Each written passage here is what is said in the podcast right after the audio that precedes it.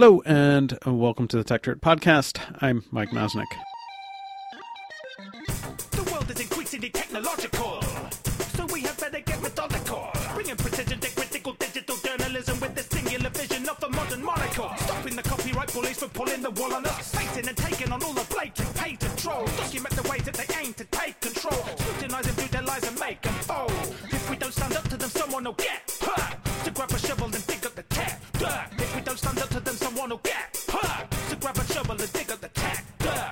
Uh, first up, I did want to note that uh, we did, in fact, miss last week's podcast, uh, in part because I've been absolutely swamped uh, with a couple of different projects, and in part because um, two of the guests that I had lined up ending up having to reschedule. Uh, so we're left sort of without a podcast. Um, we will uh, try to keep the podcast going each week through the summer, but I will note that these other projects that uh, we've been working on, uh, on which I'll have more to say later this year, uh, may be keeping me kind of busy for the next month or so, and that might possibly mean that we'll have a few more skipped weeks over the course of the summer, but uh, hopefully we'll get back to a more normal schedule in the fall, or if we can, try and keep it up through the rest of the summer, but we'll see. Anyway, on to today's podcast topic. Uh, a couple weeks back, Senator Lindsey Graham had a Senate Judiciary Committee hearing uh, on the uh, somewhat Orwellian titled Protecting Innocence in a Digital World, uh, in which a group of panelists complained about all of the evils online and how it was corrupting our children and all that kind of stuff. Uh, it's become a sort of standard moral panic situation for Congress for uh, basically every new generation of mass media, whether it's comic books or radio or television or various popular online services, sooner or later someone is going to notice that not everyone uh, using those services is good and pure and wonderful, and Congress will get to grandstand on how it needs to protect the children. Of course, uh, as in the past, this particular panel featured a whole bunch of anecdotes about bad stuff, but nothing in the way of actual data on how much bad stuff is actually happening or how it all really plays out. Um, there were a lot of scare stories and, and the like. Uh, we're in a time right now where it's pretty clear that the narrative on tech and the internet is in a very different place than where it was a few years ago uh, a lot more people are focusing in on the, the wider impacts of tech on society. And that's actually probably a pretty good thing overall. Uh, certainly, for too long, there's probably been too little focus on the impacts of tech on society. Uh, but it does seem like once we've decided to focus on that problem, we seem to jump immediately into moral panic territory or perhaps more accurately, you could call it techno panic, uh, where the mere possibility, however slight, of something going bad is reason to condemn the technology entirely. And part of the problem is that I think we're not very good at judging the overall probabilities here. As a case in point, the obsession in the last week or so with the FaceApp app. Uh, you've probably heard or seen this if you've spent any time on social networks lately. This is the app that would let you take a selfie image and change it making you look much younger, uh, or as basically everyone I know seem to do, making you look much older, uh, and then posting it uh, alongside your original photo. Uh, however, soon after this went viral, people started pointing out that this particular app was developed by a Russian company and that its boilerplate terms of service, no different than nearly all other app terms of service, gave it perpetual rights to make use of your photos. And then there were suddenly articles suggesting that the whole thing was possibly a scam to train Russian facial recognition. And you even had Senator Chuck Schumer rushing out to call for an FTC and an FBI investigation, even though, frankly, the terms of the service really were little different than most such apps. To me, uh, there's a big question here about how we go about distinguishing reasonable concerns and discussions about the impact of technology from the more techno panicky versions of these concerns. And here to discuss this and related questions is our own Leigh Beadon, uh, who, in preparing for this podcast, uh, challenged me on uh, calling these issues moral panic. So, Leigh, let's start there. Uh, why don't you think that this is necessarily representative of a moral panic?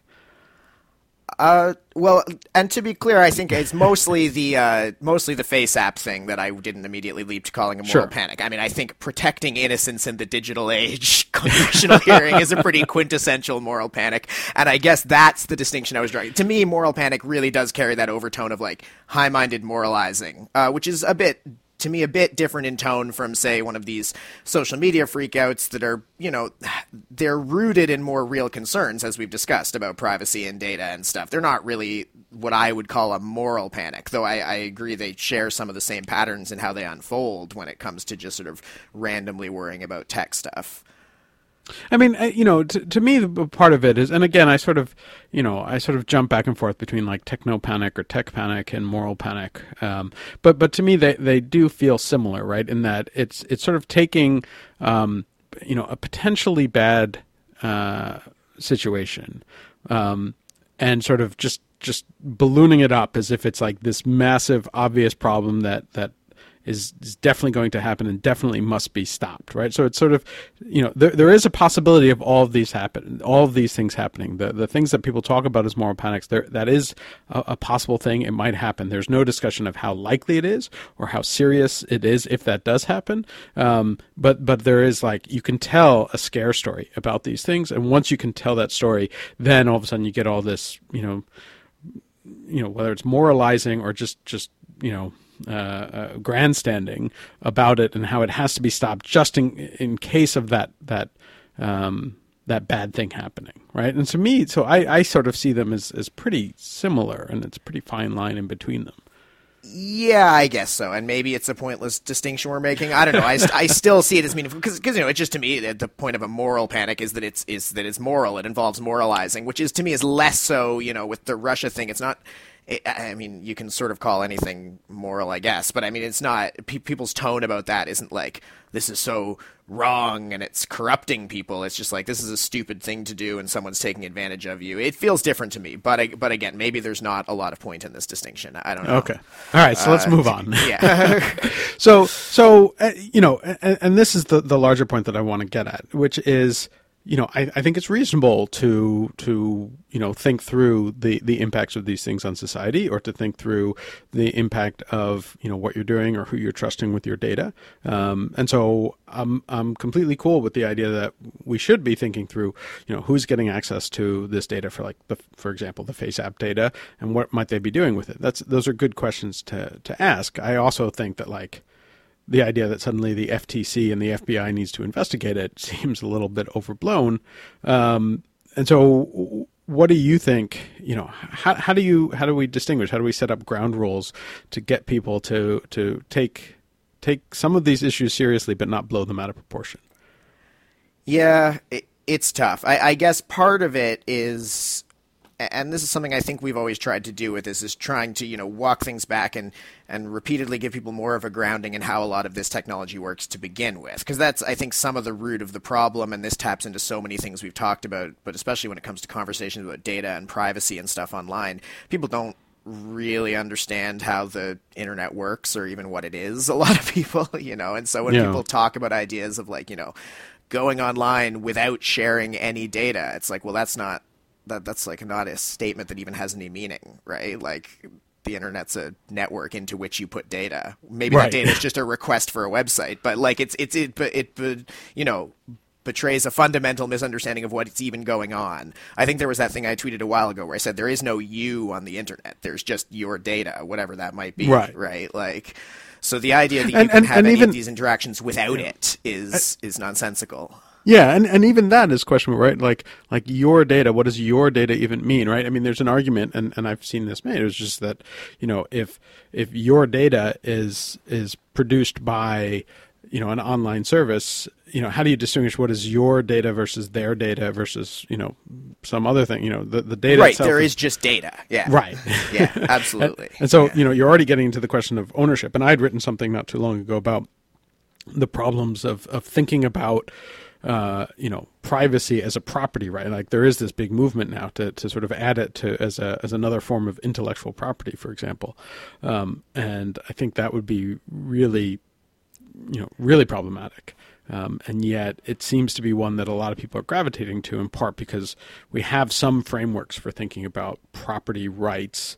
Um, but as as we've spent you know 20 years discussing, there are all sorts of problems with how we um, you know how we propertize I don't even know if that's the right word, but yeah, turn turn you know turn digital concepts into property. It seems to lead to a lot of downstream consequences that we don't we don't tend to think about very carefully.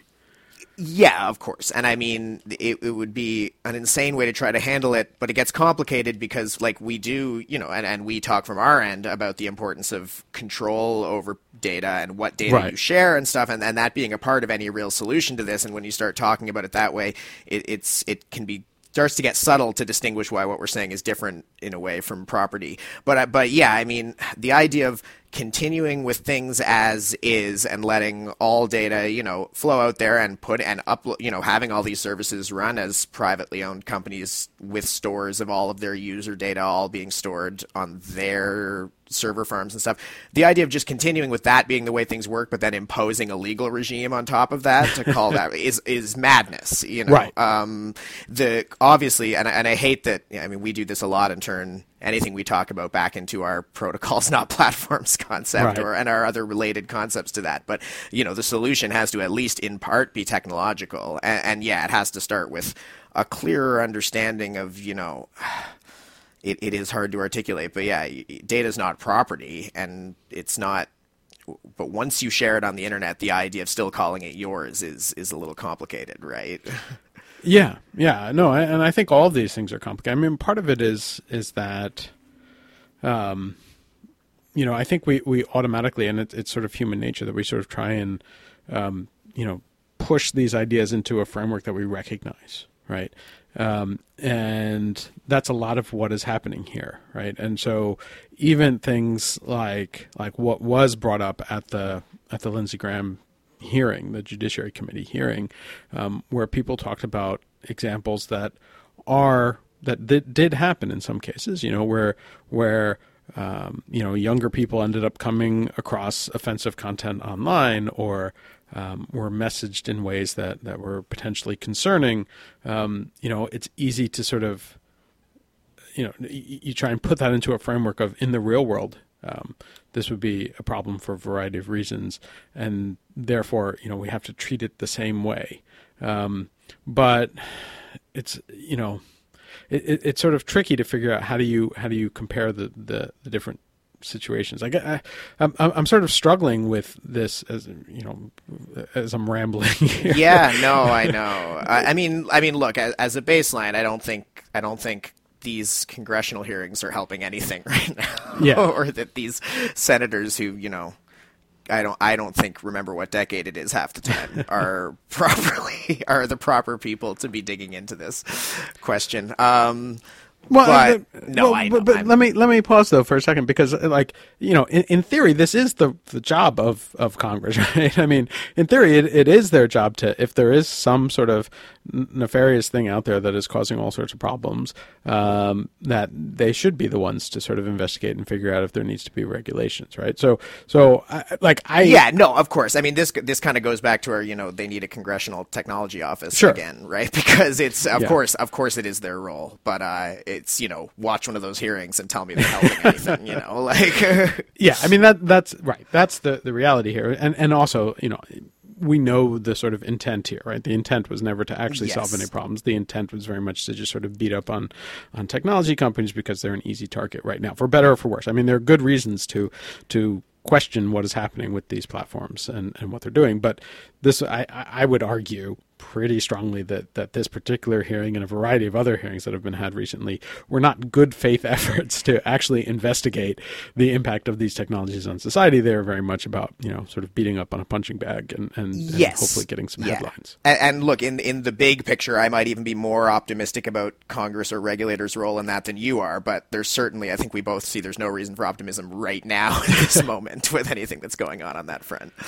Yeah. So so but I guess what I'm sort of trying to figure out and sort of trying to think through for myself is like is there is there a framework, right? Is there is there a way, is there a prism in which we can you know put these ideas through to to say like how do we how do we judge them in a in an intellectually honest way, not not a sort of grandstanding um, you know manner that it is being done? Is there a way to to think about these things in, in part in order to deal with the actual problems that may may very well be there and um, and may not be, but but you know to, to determine what is real, and then also in part to have a way to sort of respond to to the grandstanding and the moral or technopanic situations that are going to occur no matter what. Yeah. Um, so, I, so one thing that I think about sometimes, and it's not like I have this fully fleshed out into a framework, but maybe it's the starting point of how to think about one, is, you know, stopping talking so much about the internet as an entity, as weird as that sounds, right? Like because it, it, that you know that has always been a, a in its way an, an, ambiguous and an amorphous thing, right? It's the the internet as a concept is composed of a whole bunch of different uh, parts and aspects, sure. right? Um, and what that refers to. And frankly, you know, it's it's become such a part of the world for so long that uh, it doesn't, you know, just because two things happen on the internet doesn't necessarily mean they're connected always, right? So yeah. So I don't know if, if part of a starting point about this when it comes to the privacy issue or or some of the you know sort of moral issues or the content moderation or anything is is some of it is you know stopping acting like this is all one big thing and that comes down to how we talk about individual interactions with some of these companies and stuff you know? I mean you're you're having a you're interacting in different ways with different companies and different services. It's not necessarily all part of just what the internet is or represents or does. Right. I, I mean i don't you know that that's the thing with like the FaceApp thing right? I, I don't you know Uh, again, yes, people just see the language like that. That's the core of this, right? You see the lawyerly language in a terms of service that does sound incredibly broad and sweeping if you've never seen it before, and you have right. this gut reaction of like that's insane without realizing that it's in every internet service you've ever used and half the other things you ever did. I mean, it was yeah. you know even if you like even before the internet, I'm pretty sure if I like colored in a page from a coloring book for a magazine contest as a little kid.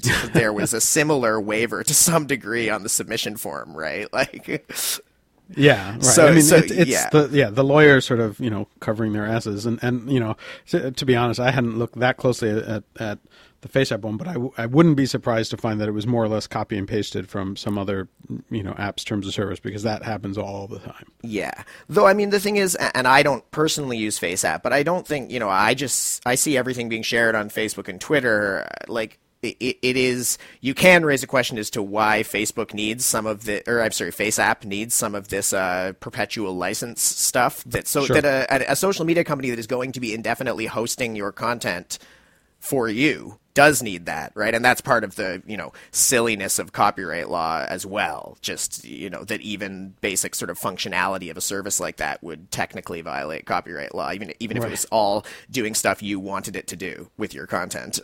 um, but there is, I think, more question as to why exactly FaceApp needs that. But but then in the broader sense, I mean, it's not that I think it's a good situation that the way things work is that we upload all of our data to a dozen different social media companies and Right. give them all perpetual licenses and waivers over it, right? Uh, but again, like the solution, the only possible solution seems technological, right?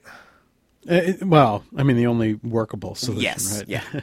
Yeah. I, I mean, I mean, I think that there's, you know, people could certainly make an argument that, that you could pass laws having to, to, to deal with this. So I don't know how well those would work or sort of what they would do. And, and you know, you would have a, sort of a patchwork of different laws around different countries, um, you know, some more interesting than others.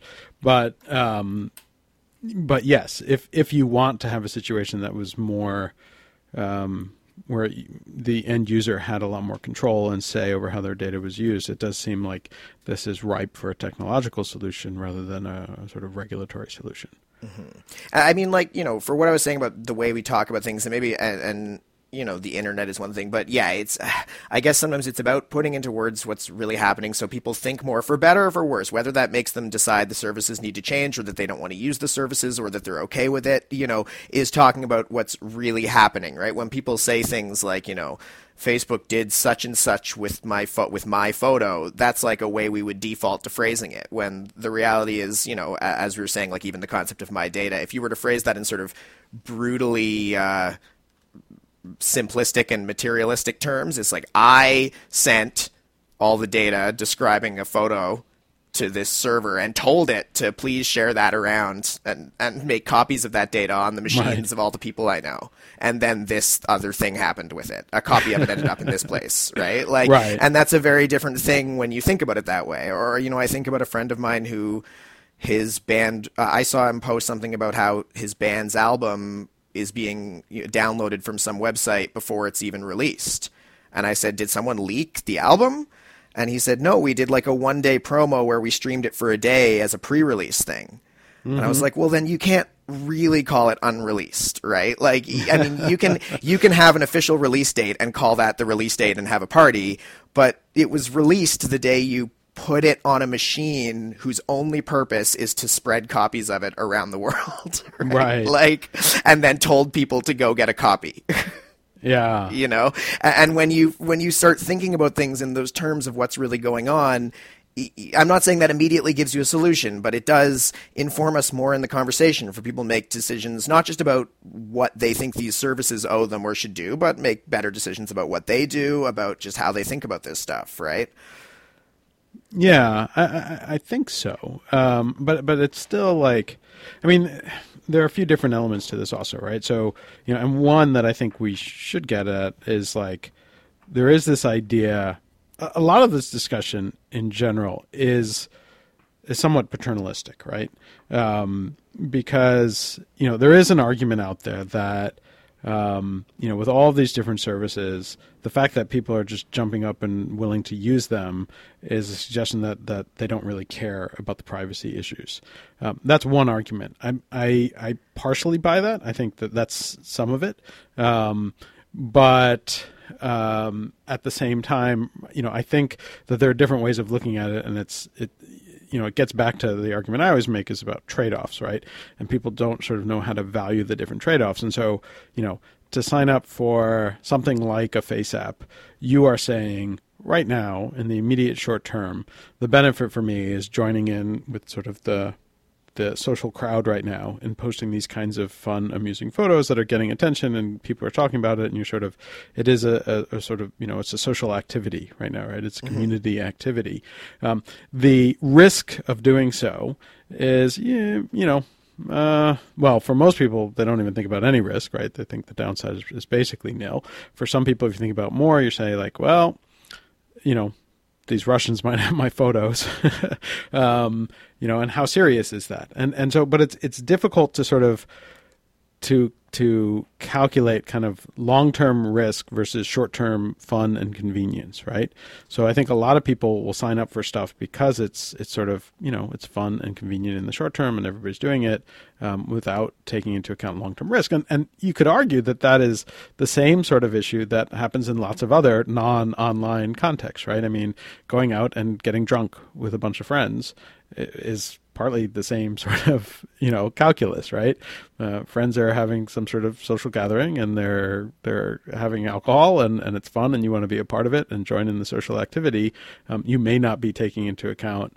I mean, even how you're going to feel the next morning, right? You know, the sort of Right, longer term right. consequences of it. Um, and so, you know, I- I'm sort of trying to think about like, are there better ways to get people to to think about these things in in you know to to take a sort of longer term view on some things and and we haven't necessarily been able to do that in in in offline situations for the most part Yeah, and I mean, look, like like you, or maybe even less so than you. Like I'm only partly find the sort of people care less about privacy argument interesting, right? Because uh, you know, there's the question of there's privacy as in how much do people want to share about themselves or their life, and then there's privacy in the sense of it's being their choice still to do so, right? And I think maybe so maybe people's standards on the former have changed. Most people, I don't think, have shifted on the latter, um, right?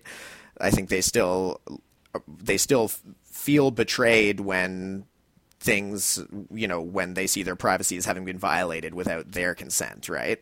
sure um but but again even even that like define that right i mean like well I, mean that's part of the and part of the issue is like your privacy has been you know uh, invaded or or you know whenever you know the latest scandal breaks of like you know whoever Facebook leaking data or um, you know, Equifax or whatever, you know, it's like it still feels kind of amorphous. Like, but mm-hmm. that's that's what I think has more to do with it. Is that's because it's abstract, and that's the same thing with sort of being vaguely aware you're giving FaceApp access to all your data. I mean, that's the abstraction thing. I'm not sure that indicates people care less, right? It's just it's always Sure. harder to care about things that are more abstracted. And I think I think you know most of those people, if some specific breach of privacy specifically impacted them, they would suddenly care a lot, you know. And Sure. that's you know that's another human foible, right? It's hard for but so it is the same thing as what you're saying.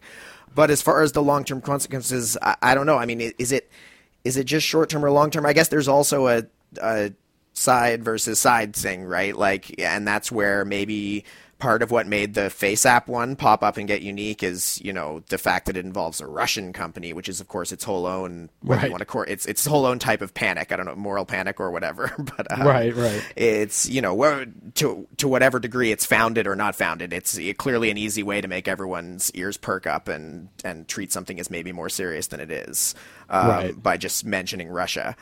And so I think that fact, because th- so that highlights the other side of it, right? Is like maybe the individual risk to any one person is low, but then suddenly people feel like they're benefiting, you know, on the other end where they're aggregating all of this huge amount of data. People who may potentially be bad actors in some other way that doesn't even directly impact you are benefiting from it, right? I mean, Yep. I find the reason I've never used a lot of those Facebook things, not even out of a specific fear that a bad actor is going to use my data in some bad way to accomplish something bad, just out of a sort of general irritated spite because I know what's going on. you know, like I click on a link on Facebook to, you know, say something about a photo or whatever, and it goes, you know, do you give us permission to access everything ever in your Facebook? That just annoys me. I'm not going to say yes just out of general irritation that they would do that. yeah, I think I'm probably the same way. But And I but- think that comes partly from understanding how not necessary that stuff is to it, being familiar and used to an internet and a world of computing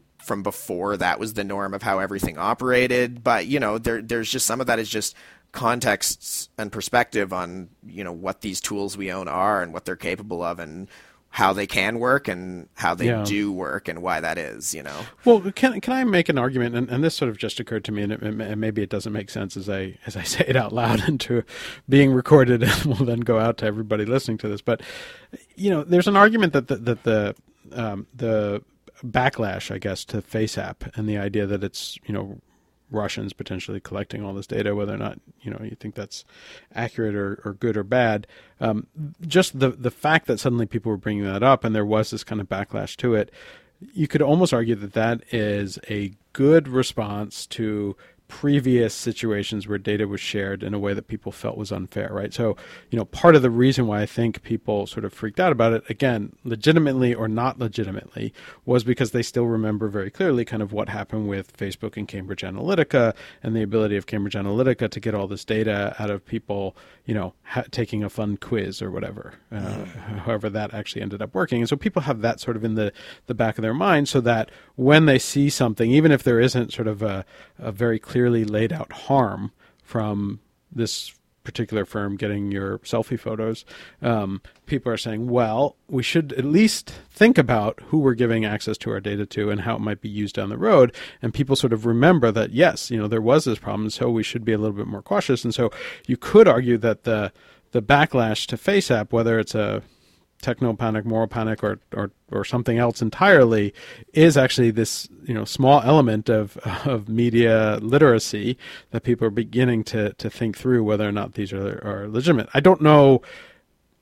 Uh, how much the backlash actually had an impact in terms of people whether or not they agreed to install and use the app, um, but there is an argument that maybe maybe that's a good way of looking at things.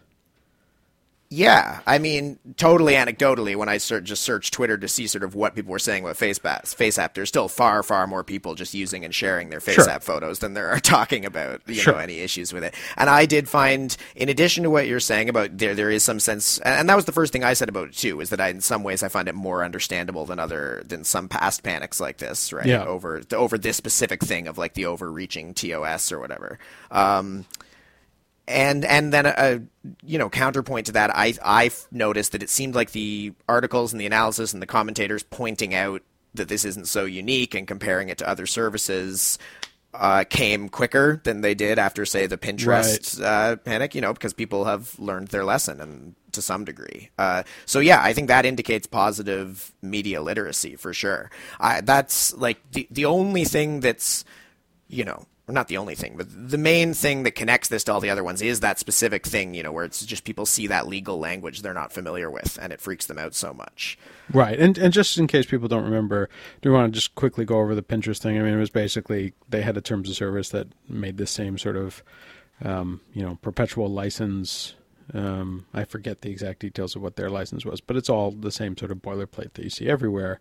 Um, and and people sort of freaked out even though again it was the same sort of language that you see everywhere and didn't actually mean that they were going to go sell your photos and and and whatnot but people you know just reading the very broad language kind of freaked out about it, right? Yeah, and and look, the re- the reality is it legally does allow them to go sell your photos if they right. want to. It's just not what's going to happen or what their intention is. But I mean, it's not invalid to point that out. But but I think you know that it connects into to just most people not understanding much about copyright law, as we know, right? You know, right. and so people are baffled that this incredibly sweeping. Uh, you know, sweeping license that uses grand language about you know and you know because they generally they always include this like in any conceivable future medium and all right. this stuff that sounds it sounds crazy to people that that like that sounds like someone overreaching but it's like no that's just like kind of what you need to do to cover your ass from crazy copyright law right yes uh, so that that's a part of the problem specifically when it comes to that one and that's where you know we need people to understand more how broken that side of thing is. Right. It all comes back to copyright law, as always. Um, yeah, yeah. No, I, I, I'm, I'm, I, I think it's, it is an interesting example. The sort of the whole face FaceApp thing. Um, and you know it's probably i feel like just like the app itself is probably going to fade out uh, as most viral kind of things do um, that the the sort of hype and, and backlash to it is also just going to fade out. Um, but you know i still do wonder about about this sort of eagerness by by some to you know to completely freak out about some new technology based on the the mere possibility that it might be used in a in a negative way. Um, you know, and and um, you know we've seen this in other contexts too, where people talk about the idea that like maybe um, you know maybe tech needs like you know some sort of government review board that that certifies it. You know it's it's the sort of uh, FDA for new technologies. And I sort of fear that you know if we get too much into the moral panics that's where we end up that that someone says you know all any new technology like this first has to be reviewed to make sure that it's it, you know has no harmful properties effectively. Yeah um, yeah which which again obviously is unmanageable and yeah stifle I mean, everything. Um, yeah. Yeah, it's and and I guess again that like kind of that kind of taps back into what I was saying about like at least when you know when the opportunity is there, finding other ways to talk about and categorize this stuff than just tech or the internet, right? Because yeah. you know this is this is about you know interactions you have with various companies and other people, and and where you send your data and what you do with you know various things. So I mean, sometimes there are other ways to talk about it that I that I hope you know averts us from thinking of it that way than you know from just being like oh well we need to review all new tech as if right. as if a new non-internet product could not be equally harmful uh, for right. some reason that doesn't get reviewed right like you know if we're talking about social harms from the way people use them rather than immediate safety concerns in the terms of the things we already regulate yeah, I mean the the the counterpoint to that though, the the thing that I would push back on, and I you know it's an interesting idea of like you know separating out the internet versus not. Um, but the the counter argument I think to that is that if you just talk about interactions among people, then it's more natural to default to to an analogy um, situation where you're you're you know analogizing something that does happen in real life that might not be accurately depicted when you're talking about you know infinitely right. copyable data. Yeah, right. yes, I yeah, that's you're absolutely right. Like even when I say that, I mean it's, it's I guess it's more about categorizing everything together just because they all involve that, but that part is still absolutely critical and that's what breaks so much of the conversation and every Right. attempt to analogize a we you know. So so yes, absolutely need to be aware of, you know, the the fundamental nature of the internet and of data. I mean, that's you know, I say it all the time, and it frustrates me that people don't think of it that way. That like the only thing the internet can do is copy data from one place to another. Right. It's literally its only function. Right. um, and every other function derives from that. But then, but then on the flip side, in other contexts, like now there are so many things for which we use that fundamental function um, that play so many different roles in our lives and in the world and in a million different things that it's not always useful to lump them all together. Yeah. Yeah.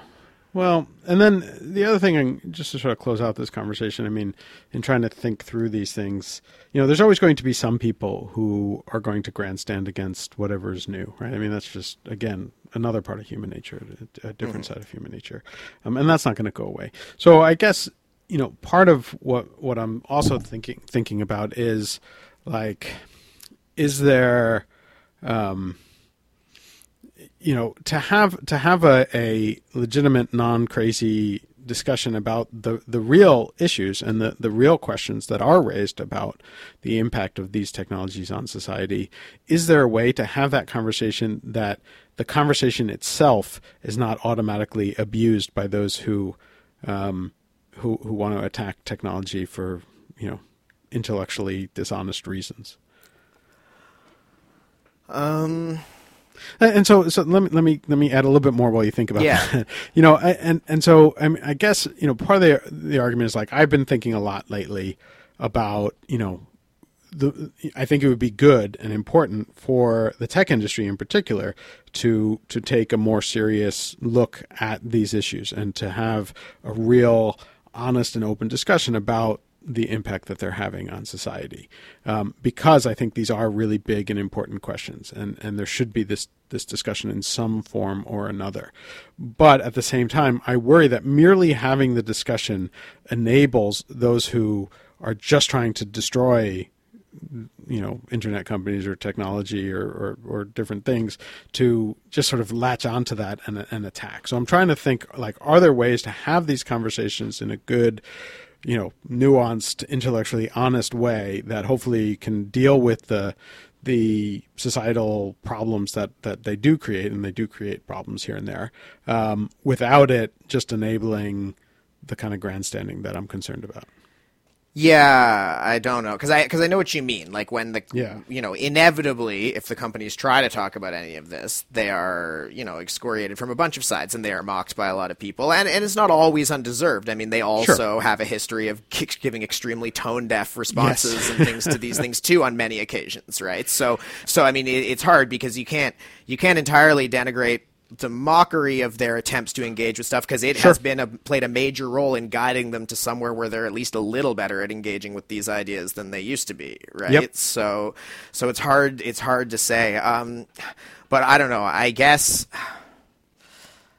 i I keep, you know, I just keep coming back to. I don't know why the hell you would want to be have so much control over so much data and speech to begin with, right? Right. And that I think these companies could still be massively successful and massively profitable if they began relinquishing some of their control over how all of these systems work, and if they began doing the stuff we talk about about, you know, Yep. opening up their systems, building protocols, opening up APIs, uh, getting rid of or stopping using anti-circumvention provisions. Um, I think doing stuff like that, you know, it, it, it's nothing's going to magically convince the, the people who will mock them for everything, um, or who will, you know, grandstand at them for everything to stop. But uh, I do think that if they want to people to start interacting with their technology differently and they want to just do something, th- that would be the direction I'd like to see them move in, right? I mean, it's the same Yep. sort of, you know, what Cory Doctorow talks about a lot. I think it's a starting point to crack open a bunch of these issues. It's not going to change things overnight, and when they announce it, they're still going to get mocked by a bunch of people saying, "What the hell is this going to do?" Right? But Right. slowly, if we actually start moving things in that direction, people might start coming to understand it. Yeah. No, I think I think that's that's a fair statement. I mean, there is an argument in, in that sense that like the worse things get for the tech companies, the more more willing they'll eventually be to recognize like maybe they're in a better position if they give up control. Um, Yeah. which I'm not sure I fully agree with. I would like it. I mean, th- look, this has been an argument that I've made for a really long time. Like the world would be a much better place if like everyone were enlightened. but you know, it's right, it's but that's a tough. useless starting Right. point. Yeah. Yeah, exactly. It's tough to get there. Um, but yeah, no, I mean, I think that you know, I, I can still hope that that companies themselves will begin to recognize that you know they actually can solve a bunch of the the issues that they're facing if they they are more open and they're willing to sort of open open themselves up and and give up some of the control that they seem to think is necessary. I mean, there's such an insane instinct to control, um, you know, Yeah. predating the internet in, in all sorts of fields, but Yep. it's especially noticeable on the internet. I mean, you know, I it infuriates me that there is such a thing as like private podcast platforms. Like even just to take this down to a smaller level than you know than Facebook or whatever, Yeah. right? Like these things are utterly infuriating to me, and uh, you know, there's no easy way to make them stop. But if some of these tech industry leaders in and these gigantic companies are really serious about you know wanting to at least change the discussion. I, I it's the only way i can think of to start right? And then on the other side if you want to talk about what the role of congress or regulators or thing, things are there i mean i'm there's lots of ideas for potential tech regulation that i'm open to and that i think might be worthy of discussion. But as we've discussed before there's also a lot of stuff you could fix or get rid of first and like i'm not it's not even from like a deregulatory angle but like you know kill yeah kill the anti-circumvention provision of the dmca and you would start changing the way a lot of these things work you know it'll take time for these changes to grow and flourish and it'll take more than just that but Yeah, yeah. Um, you know, I, I, think there's a bunch of things, but it doesn't it doesn't seem like anyone's taking a real interest in that. no of course i know there's but- there's there's a lot of interest in how do we create sort of entirely new regulatory regimes, not looking at the old regulatory regimes and how they may have contributed to the situation being the way it is. Yeah, um, and, and maybe it's about merging those conversations because again, I'm not opposed to new regulatory regimes, but I Right. don't, you know, think many. I, I, I think you know, at best we have some starting points for how that might work. But certainly, no one's fleshed out what that would actually look like without it starting to become what sounds to me like a bit of a disaster very quickly. Yeah. Uh, but uh, but maybe part of it is merging those conversations too, right? Like Sure. I mean, you know, and just talking about well, you know, what's the point of regulating what they can and can't do exactly, you know, what they must or must not make their technology able to do when there's still like this insane law that lets them sue anyone who modifies their technology to work the way they want it to, right? Uh, Right. You know, and stuff like that. Yeah, and th- I mean there are interesting approaches. I mean, you mentioned Cory Doctorow, and and you know he recently made a, a pretty interesting suggestion. I thought that um, you know one way to sort of create uh, more aligned incentives, um, especially as there's increasing attempts to to use antitrust law against these companies, is to effectively argue that um, you know opening up your platform as a protocol of some sort, you know, making it at the very least interoperable in some way that allows other services to to jump in and, and make use of or do something is a defense against an antitrust claim. Um, But then and- he's also gone further and called for, you know, mandated interoperability Yes. and mandated APIs and stuff, which I, you know, I is that's one of the regulatory ideas I'm more interested in exploring, right? There are obviously still the dangers there of creating a, a barrier to entry for new services and technologies, although on the flip side, I think you could also uh, I also wonder if that's entirely true because to be honest, new newer people building newer things are the ones more likely to be already making use of like an open ecosystem in a bunch Sure. of ways and are more likely to immediately benefit and possibly already on their own be, you know, including A- APIs or were you know so i don't know. I don't know how huge again it would, uh, the devil would be in the details obviously and of how interoperability and stuff was defined but i think there might be a way to define that that doesn't unduly disadvantage uh, smaller entrants because in, in a way they're the ones who benefit the most from that happening all across the board both in their own projects and others. Right, right. Yeah, no, I, th- I think there are interesting ways to approach it, um, but right now that's that doesn't seem to be the, the the mainstream discussion at the very least. No, though if if part of it is you know there is a zeal to impose some sort of control or regulation, then uh, you know one possible angle to think about is yes, trying to shift some of that zeal and that understanding onto regulating something like that that would I think have a more profound effect on the ecosystem than just breaking up these companies. Yeah, yeah. No, I think that's that is uh, absolutely true. All right. Um, did you have any final thoughts, or should we just close it off there? Yeah, I think we've been I think we've been sufficiently vague about most of these ideas already. yeah. No, I, but but but no, no. I think I think we had we uh, tapped into to a few good ideas there. But uh, yeah, and and you know this is an interesting thing. We're we're living in an interesting time where there are a lot of legitimate questions being raised about these services and how they operate and what impact they have. Um, and I think it is important to think about those and discuss those. At the same time, there's this layer of, you know, in some cases, entirely crazy arguments about all of this. Um, and and so, you know, what I'm getting at uh, as a whole is like trying to separate out those things and understand mm-hmm. how do you how, how do you do that and how do you lead to a um, you know good outcomes without it being clouded by you know people just you know, in some cases, completely overreacting to things.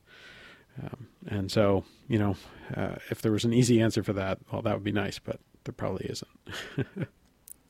yeah, and I mean, you know, it, it is only because of these services that the overreactions are able to take shape the way they do to begin with. So also true. You know, that's another complicating layer to it. Yeah, yeah, no, that's absolutely true. Yeah, how much of these discussions are, are taking place on the very platforms that um, that are, are, being questioned.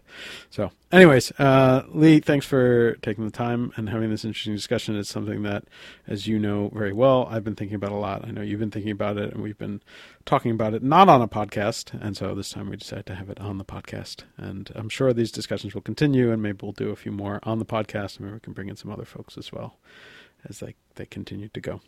Um, but uh, for everyone listening. Thanks very much for, for listening. And um, we will probably be back next week. As I said, uh, we're a little busy uh, for the next couple months, probably, um, but we'll try and keep the podcast going. Uh, if we're not, we'll be back soon after, anyways, and we'll get back on a more regular schedule soon. Uh, but thanks again, and we'll be back. Bye. Bye. If we don't stand up to them, someone will get